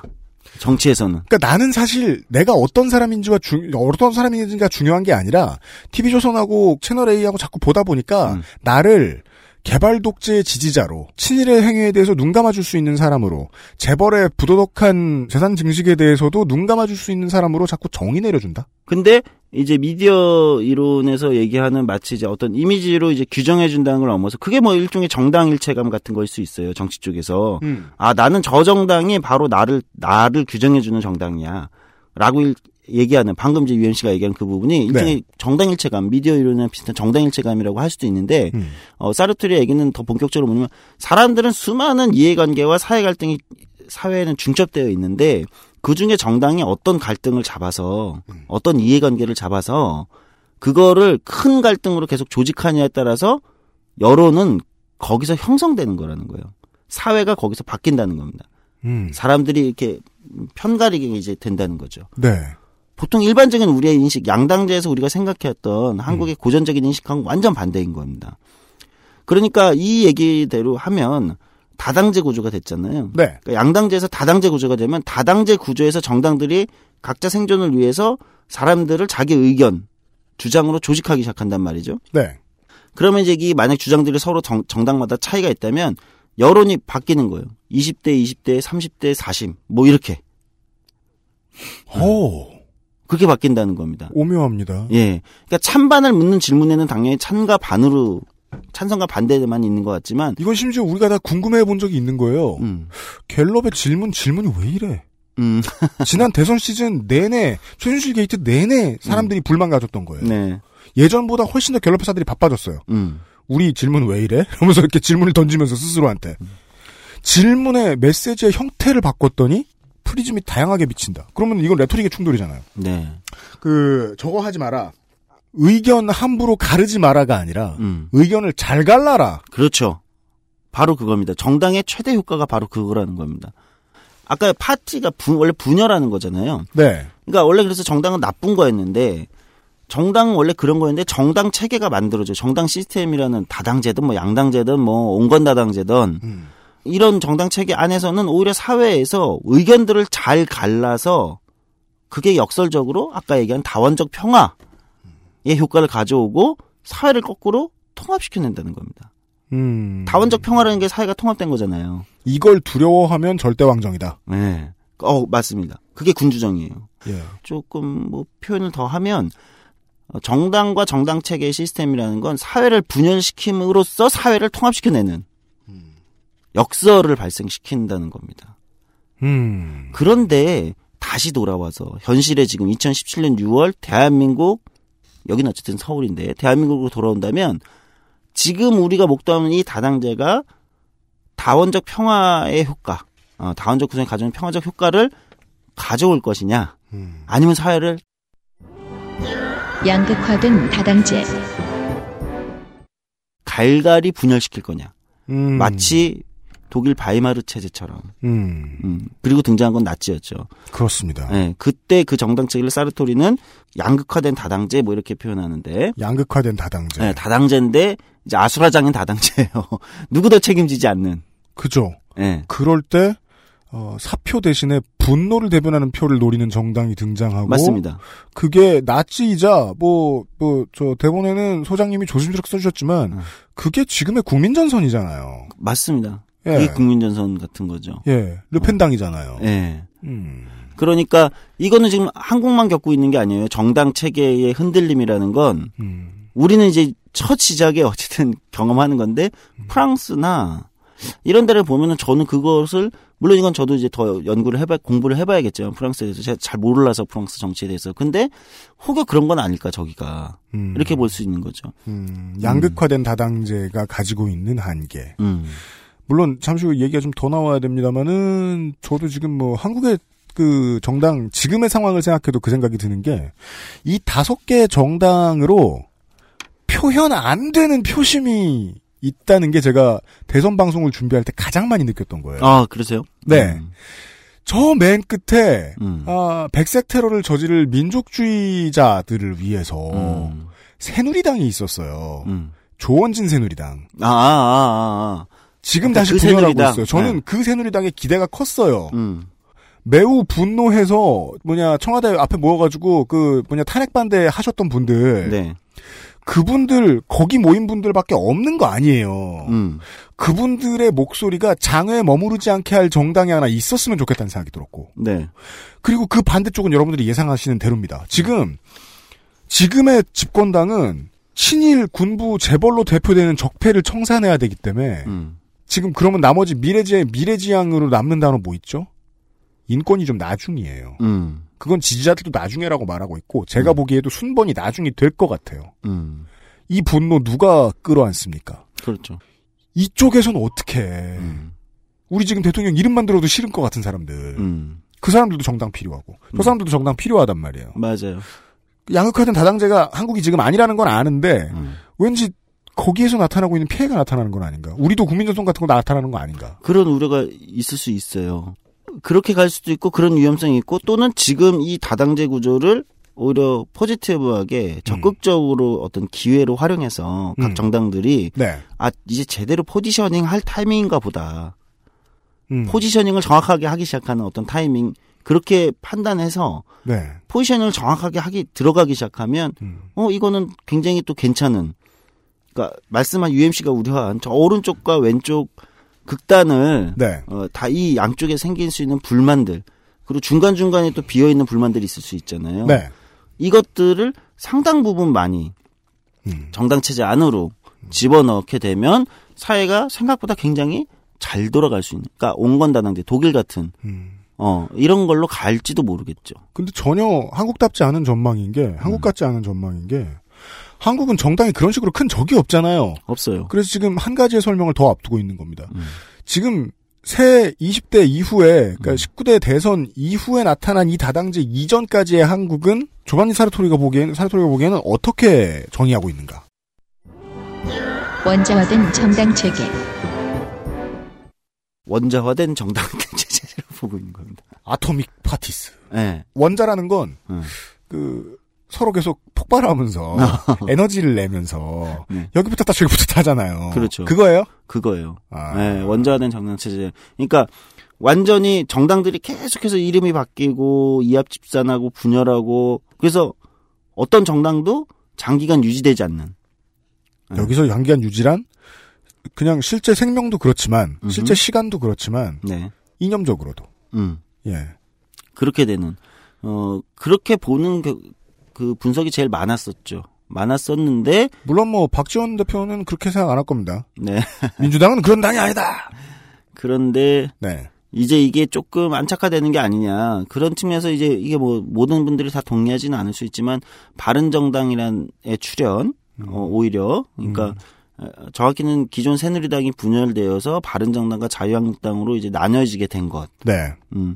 국민의당이 어, 여전히 조금 혼란스럽게 되면 어떤 포지션에서 자기 독자적인 정당으로 살아남을 수 있을 것인가. 음. 민주당이 또는 정의당이 어떤 사람들을 대변하는 정당으로 자기를 정확하게 위치 지을 수 있을 것인가. 음. 이런 것들이 향후 삼 년, 오 년간 가장 중요한 아마 과제. 그 안에서 혼란들이 있을 수도 있고 그럴 것 같다는 생각이 드는 거죠. 네. 음. 근데 그것이 제가, 제가 강조드리는 이유는 우리 사회를 분열시킬 것인가, 싸움으로 몰아갈, 그러니까 극단적인 어떤 갈등과 싸움으로 몰아갈 것인가, 오히려 우리 사회를 발전시키는 통합의 에너지로 작동할 것인가. 어, 이게 이제 달려있다는 겁니다, 결국 거기에. 제가 너무 순진하게 츤츤대는 것 같아서 좀 걱정인데, 음. 술자리에서 똑같이 또 정치 얘기 하더라도, 만약에 이 오당제가 자리를 잡혀버리면, 네. 이념 위주로, 음. 그러면 술자리에 싸움 안 날 것 같은데요. 예, 안 나죠. 왜냐면, 이, 뭐라고 말씀하셨더라, 아까? 원자화된 정당 체계에서는, 음. 내가 무슨 정당을 지지하는 이유가 솔직히 없잖아요. 없죠. 보통은 누군가가 싫어서 여기를 지지하거나. 모두가 모두의 네거티브잖아요. 그렇죠. 그러니까 나를 위한 포지티브로 잡는 그게 이제, 바른정당에 가입하는, 당원 가입하는 청년들이 갑자기 생겨난 음. 이유잖아요. 네. 그래서 저도 정말 바른정당에 거는 기대가 커요. 물론 내부에서는 그렇게 생각 안 할 거란 말입니다. 네. 우리는 이름에 바른도 있고 쫓겨난 신이겠는데 뭘. 어맹뿌리 다시 모시면 되지라고 생각할지도 모르겠고 음. 모당의 생각을 다 해보자고요. 자유한국당은 음. 아, 우리는 극우를 대변하는 것도 아니고, 음. 우리는 저, 티케이에 우리 지역구 지키면 되고, 음. 강남서초 송파에서 이기면 되는데 뭐, 이렇게 생각할 수도 있고. 그러면 진짜 지역정당으로 전락하게 될 수도 있죠. 정당은 새로 바뀌었는데 음. 정치인은 그 사람들이잖아요. 그렇죠. 그래서 자기 관성대로 움직인다. 음. 우리는 뭐 정의당이다. 음. 우리는 뭐 민노총이랑 관계 잘 터야 되고, 음. 뭐 울산에서 표 많이 받아야 되고, 음. 이 정도 생각으로 끝나버린다면, 음. 예, 민주당은 뭐 노무현 대통령의 지지자들, 음. 오랜 지지자들. 음. 그 감성에 계속 호소하고 있으면 되지 않을까? 우리는 음. 지금대로 계속 뭐 정책 유지하면서. 그렇죠. 그렇게 되면 아까 얘기한 것 중에 이제 최악이 그거잖아요. 양극화된 다당제 아니면 원자화된 정당 체제로 예. 가게 될 가능성이 있는 거죠. 그런데 꼭 그렇게만 가지 않고 그렇게 되면은 어 이게 이제 다시 양당제로 회귀될 가능성도 있어요. 그렇게만 그렇게 구시대적으로 어 우리는 원래 그 동서 및 강남북 지역 정당들인데. 예. 정의당 빼고는 네. 이렇게 생각한다면 네. 그렇게 되면 이제 다시 이합집산이 생길 수 있죠. 다음 선거에서 야 우리 저들을 막아내기 위해서 다 합치자. 또는 저기를 거꾸로 둘 다 양쪽에서 다 그런 얘기를 할 수 있는 거잖아요. 그렇게 양당제로 다시 돌아갈 것이냐. 음. 어, 음, 그런 기로에 서 있다고 보이죠. 그래서 뭐 이게 이제 이거는 사람마다 자기가 중요하게 생각하는 가치나 어떤 지향에 따라서 어떤 정당 체제가 더 좋을 거냐. 음. 좋게 느껴질 거냐 효능감이 자기한테는 음. 각자 다를 수 있어요. 음. 근데 이제 조금 한 발 떨어서 보면 어, 각자에겐 그럴 수 있는데 네. 어, 정치가 다소 이제 어떤 전쟁과 같은 스포츠 경기와 같은 어떤 열정을 불러일으키기 때문에 음. 각자에겐 그럴 수 있지만 그게 사회에도 좋을 거냐는 저는 조금 고민해볼 필요가 있겠다. 음. 국민은 지금 확실히 좀 더 수준 높은 선택을 할 준비가 돼 있는 것 같은데. 음. 아까 이제 바른정당에 가입하는 청년들에 대한 얘기도 말씀드렸습니다만 예. 나는 내가 유승민 팬이라서 음. 남경필 지사 팬이라서 음. 혹은 나도 그렇게 캐리어를 밀어보고 싶어서 그래서 바른정당 가입하는 거 아니잖아요.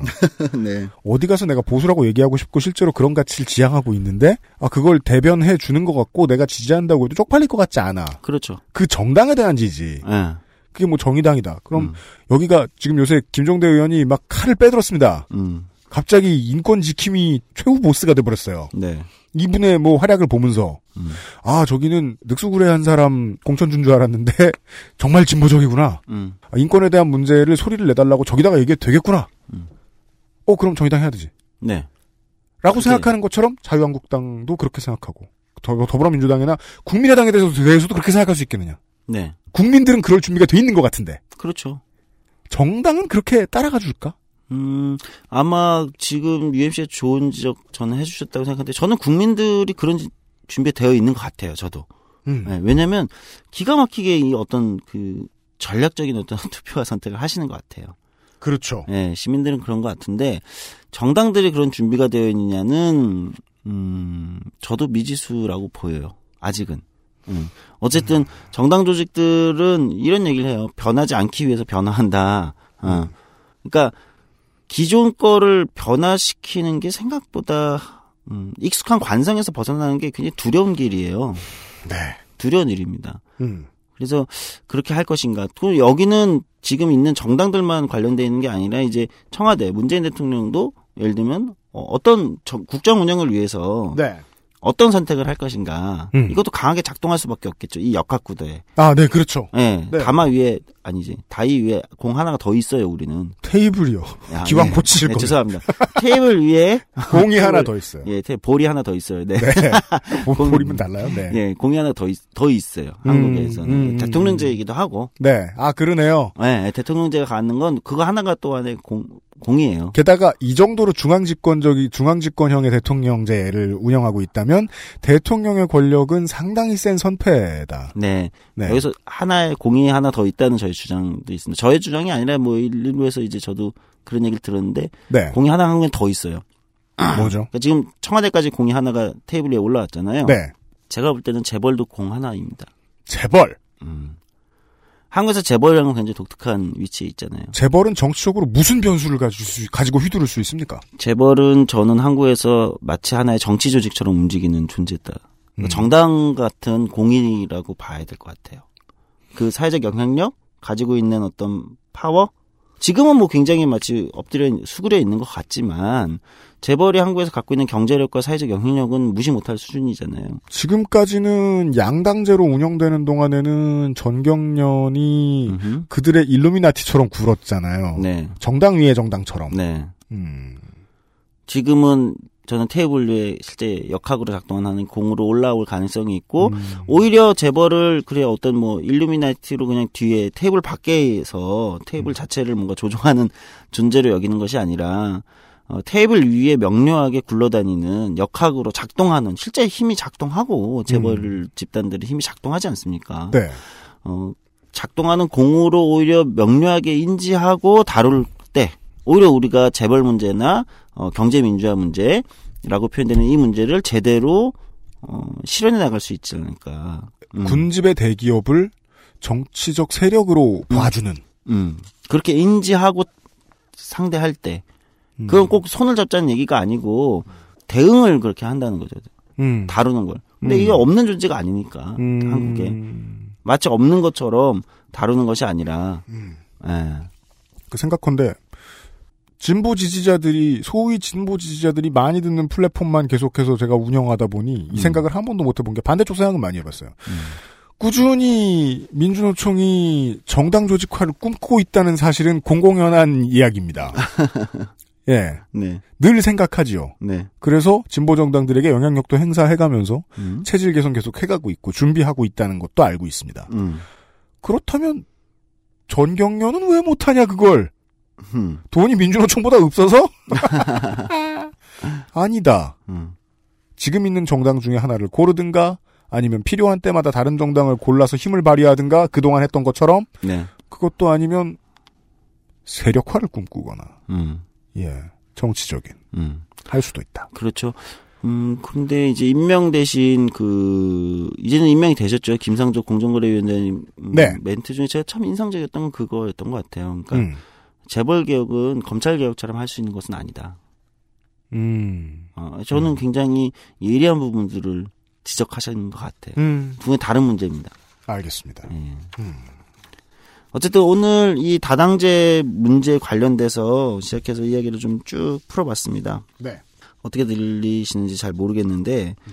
지금 우리가 목도하고 있는 이천십칠 년 유월에 인사청문회 이건 일종의 한국의 민주주의의 어떤 파일럿과 같은 것이다. 파일럿 네. 에피소드다. 음. 이 파일럿 에피소드가 막장으로 갈지 다시 양당제로 회귀하고 음. 예, 지역이나 뭐 나이 또래에 호소하는 음. 그 정도 정당들만 남게 될지. 그렇죠. 아니면 이것이 정말 대박 드라마로 네. 연이어 시즌을 거듭하며 음.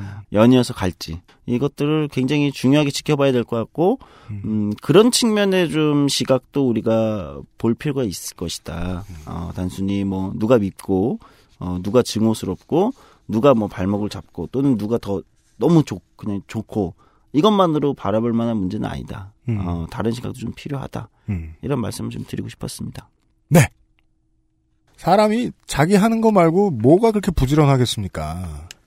근데 물론 저는 제가 하는 일인데도 그다지 부지런하지 못했다는 생각이 드는 게 아, 다당제로의 이행이구나. 음. 라는 생각을 하면서도 지난 그 대선 방송 때 제가 가장 많이 신경 썼던 편집 지점이 그거거든요. 이 정당의 구성원들도 모르는 이 정당의 이념을 찾아내고야 말겠다. 그 실제로 뒤지면 나와요. 네.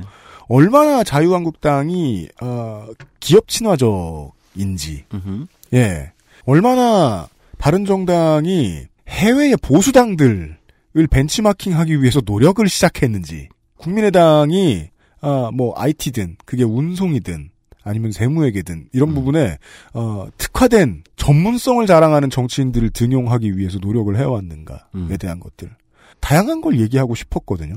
그리고 진보정당으로서 정의당이 진보정당에 대한 고정관념을 깬 형태의 콘텐츠들을 진보정당이 바라보는 국방이든 음. 노인복지든 이런 것들을 내놓기 위해서 얼마나 노력을 했는지 상품으로서의 정당, 상품으로서의 유명한 정치인이나 상품으로서의 지역성 말고 음. 얼마나 내놓고 싶어하는지를 최대한 들여다보려고 했었거든요. 음. 그러면서도 이 생각은 못했어요. 그게 다당제가 똑바로 나가는 음. 모습일 수 있다. 네. 라는 걸요. 음.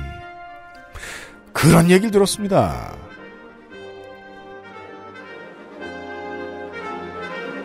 그것을 알기 싫다는 건강한 라이프스타일 파트너, 아임닭에서 보여주고 있습니다. 엑스에스에프엠입니다.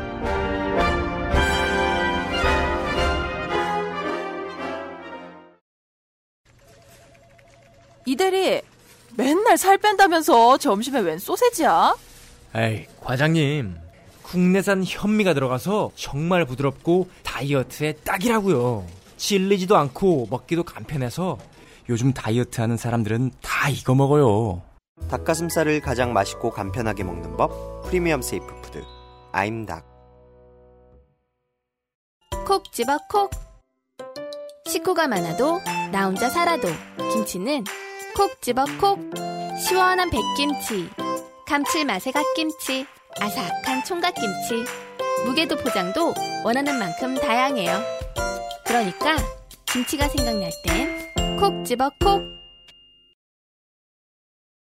얘기는 다 했고요. 다 했죠? 네. 네. 조성주 소장님한테 드리면 좋을 질문이 있을 것 같아서.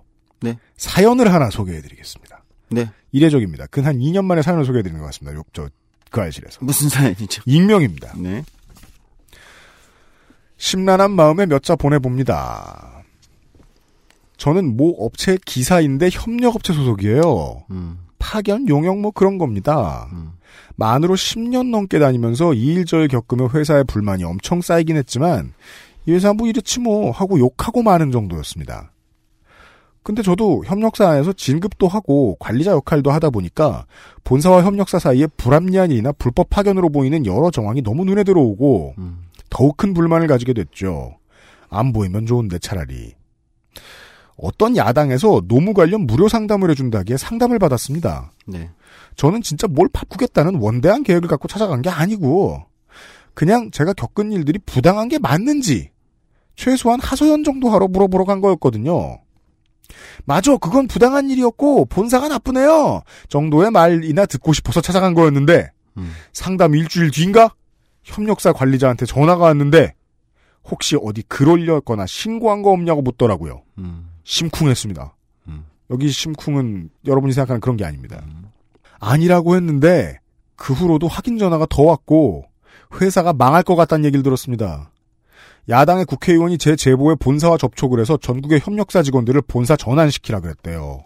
아, 당장 협력사 사장은 다음 달에 잘린대요. 음. 저는 이런 걸 원한 게 아니었는데. 불만도 크긴 했지만 저도 협력사에선 정규직이고 진급도 해서 월급도 꽤 받거든요. 혼란스럽습니다. 장기적으로 보면 기사들이 전환되는 게 좋은 것 같은데 친한 관리자가 힘들어하는 모습을 보니 너무 미안하고 당장 잘리는 사람을 보니 죄책감도 들고요. 징징거리려고 찾아간 거였는데 일이 이렇게 커질 줄이야. 그 와중에 국회의원이 제보자를 만나서 직접 얘기 들어보고 싶다 해서 내일 국회에 갑니다. 가는 게 맞는 걸까요? 음. 이제 와서 번복할 수도 없지만. 음. 케이티엑스 승무원 노조분들에 대한 글을 읽었는데 평소에도 대단하다는 생각은 하고 있었지만 제가 당사자가 되고 다시 보니 진짜 위대하신 분들이네요. 제가 그렇게 할 수 있을까요? 아, 도망가고 싶어요. 너무 현실적이라서. 네, 아, 이게 굉장히 중요한 사연인데요. 두 가지 생각이 드네요. 하나는 그러니까 정치인이 국회가 우리는 이제 어떤 문제가 발생하면 문제를 시원하게 해결하는 거 딱 제기하고 해결해 주는 게 좋은 것처럼 보이잖아요. 네. 근데 이제 현실을 살아가는 우리한테는 좀 전에 이제 사연에 나오신 분처럼 그렇게 안 되고 오히려 그게 안 좋은 결과로 귀결될 수 있거든요. 그러니까요. 예. 정의로운 거라고 생각했는데. 그러니까요. 이게 사실 정의로운 거라고 생각도 못 하셨을 음. 거야. 하소연하려고 그랬는데. 이게 소위 말하는 뭐 막스 베버가 얘기한 그거겠죠. 신념윤리와 책임윤리의 정치에서의 문제. 음. 음. 신념윤리대로 하면 음. 사람들은 지지하는데 음. 책임윤리로 따지면 아주 나쁜 놈. 그렇죠. 결과가 좋게 나오진 않는다는 거예요. 네. 이럴 때 어떻게 되냐. 그러니까 정치에서 결국은 중요한 거는 그래서 결국은 책임이다. 물론 신념도 중요하지만 네. 좋은 결과를 어떻게 만들 것이냐에 대해서 좀 더 세밀한 고민이 있었어야 되는 게 아닌가. 음. 해당 국회의원이나 의원실이. 아, 그러네요. 국회의원한테도 좀 물어보고 싶네요. 음. 좀 더 자세히 확인했어야 되는 거 아니냐. 그렇죠. 이거 그냥 사장 겁주고 그냥 음. 갑인 척 가서 음. 야, 카페트 깔아 사장 나오라 그래. 음. 그럴 일이었다고 생각하셨느냐. 그렇지. 거기 구체적으로 살아가고 있는 사람들이 있는데 음. 그 사람들의 생계 문제라든지 이런 것까지 음. 생각했다면 오히려 이제 당장에 지원하진 않을지 모르더, 모르더라도 네. 않을지라도 조금 더 차분한 대안과 예를 들면 음. 준비를 가는 게 필요하지 않냐. 음. 그 또 그러면 누군가는 얘기해요. 그래도 그 정의롭지 못한 어떤 구조는 그대로 살아있는 거 아니냐. 음. 그러니까 그게 한 번에 바뀌지 않는 거죠. 음. 예. 음. 왜냐면 이게 한 번에, 그게 그냥 무슨 레고가처럼 살아있는 생물이 아닌 그냥 블록 같은 거면 세상이 음. 한 번에 다 바꿀 수 있죠. 네. 그러나 살아있는 사람들이 있는 음. 공간이기 때문에 네. 정치는 또 그걸 다루는 거기 때문에 굉장히 위험한 거고 음. 그렇기 때문에 굉장히 이제 신중이 필요하다 이런 거고요. 그리고 두 번째는 이제 그분이 어쨌든 가신다는 건데, 네. 예, 뭐 방송에 나갈 때쯤은 다녀오셨겠, 다녀오셨겠죠. 예, 다녀오셨겠죠. 예. 어떤 어, 이야기를 하셨을지 모르겠지만, 음. 저는 그 분도 그런 생각을 이미 하고 계실 것 같아요. 그러니까 이게 나 혼자만의 정의로움에서 출발한 것도 아니고, 네. 불합리한 것을 어떻게 조금 바꿀 수 있을까, 음. 또는 방법이 없나? 또는 주변에 희망을 만들 수 있는 건 없나? 희망의 좀 씨앗 같은 거를 이런 생각 정도이셨을 것 같은데, 네. 음, 저는 지금 당장 지금 일하고 계신 그 현장에서 그 문제가 당장에 해결되지 않는다고 하더라도, 음. 어, 어떤 그 고민 자체가 반드시 어딘가에는 의미 있게 쓰일 수는 있다. 음. 그래서 용기 내시는 건 필요하다. 네. 네, 그렇다고 저는 늘 강조하지만 본인의 생계나 어, 주변 동료들의 어떤 음, 생활적 위협? 이것까지 음. 가실 필요는 없다. 네. 그렇다면 지금 현실적인 방법으로는 어, 의원실이 조금 세심하지 못하게 이제 액션을 취했으니까 네. 의원실에다가 다시 한번 요구를 추가적으로 하는 게 좋을 수도 있겠네요. 네, 그건 작전을 잘 짜야 될 것 같은데요. 제 머릿속에는 딱 떠오르는 게 그 경우에는 당장에 무엇을 뭐 다 전환해라, 다 고쳐라 이렇게 해결하는 것보다는 음. 아주 현실적인 요구 현장에 노동자들이 겪는 굉장히 이제 불합리한 것도 뭐 일부터 백까지가 있다면 음. 그 중에 어떤 것들은 크게 전체 구조를 흔들지 않으면서 갈 수 있는 것도 있을 거예요. 네. 그런 거부터 시작해서 차근차근 가자. 음. 이렇게 갈 수도 있어요. 예. 네. 그래서 음, 그런 방법을 고민해 보는 게 좋지 않을까? 머릿속에 일단 그런 생각이 듭니다. 아무래도 자꾸 의원실이 눈에 밟히네요. 네. 한 번에 혁명을 완수해라 이렇게 시켜버리면 네. 현장에서는 몇 명 모가지가 날아가니까. 네. 그러니까 현장에 만약에 막 강력한 노조가 조직되어 있다거나 이럴 경우에는 이제 그런 게 충분히 방어가 되기 때문에 노동조합 차원에서 현장에서 일정 정도 음. 방어가 된다면 그런 방법을 사용해도 되지만 음. 현장에는 다 개별 그냥 노동자들로 다 그냥 각자가 있다. 뭐 노조 같은 게 조직되어 있는 것도 아니고 노조가 셌으면 십 년 된 전문기사가 비정규직으로 일할 리가 없다는 거예요. 그렇죠. 네. 음, 그런 음. 측면들이 있을 거예요. 아, 여튼.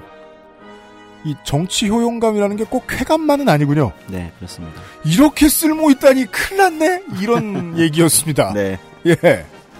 아, 소개해달라고 허락해주시지 않으셨지만, 아, 이름과 사명을 모두 가려서 내보내드렸습니다. 꼭 조성주 소장한테 여쭤보고 싶었거든요. 혹시 고민이 있으신 분들은 시사 아카데미 앞으로 네. 사연을 보내주시면, 그 다음엔 뭐 김치라도 싸서 보내드리겠습니다. 예. 아, 시사 아카데미 코너였습니다. 조성주 눈에 잘 안 띄는 문제 연구소장이었습니다. 다음 달에도 잘 부탁드립니다. 수고하셨습니다. 오늘. 네, 수고하셨습니다. 네, 저는 내일 이 시간에 덕질 이등병과 함께 원더우먼의 나머지 이야기를 들어보도록 하겠습니다. 안녕히 계십시오.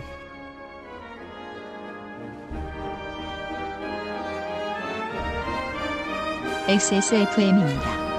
I, D, W, K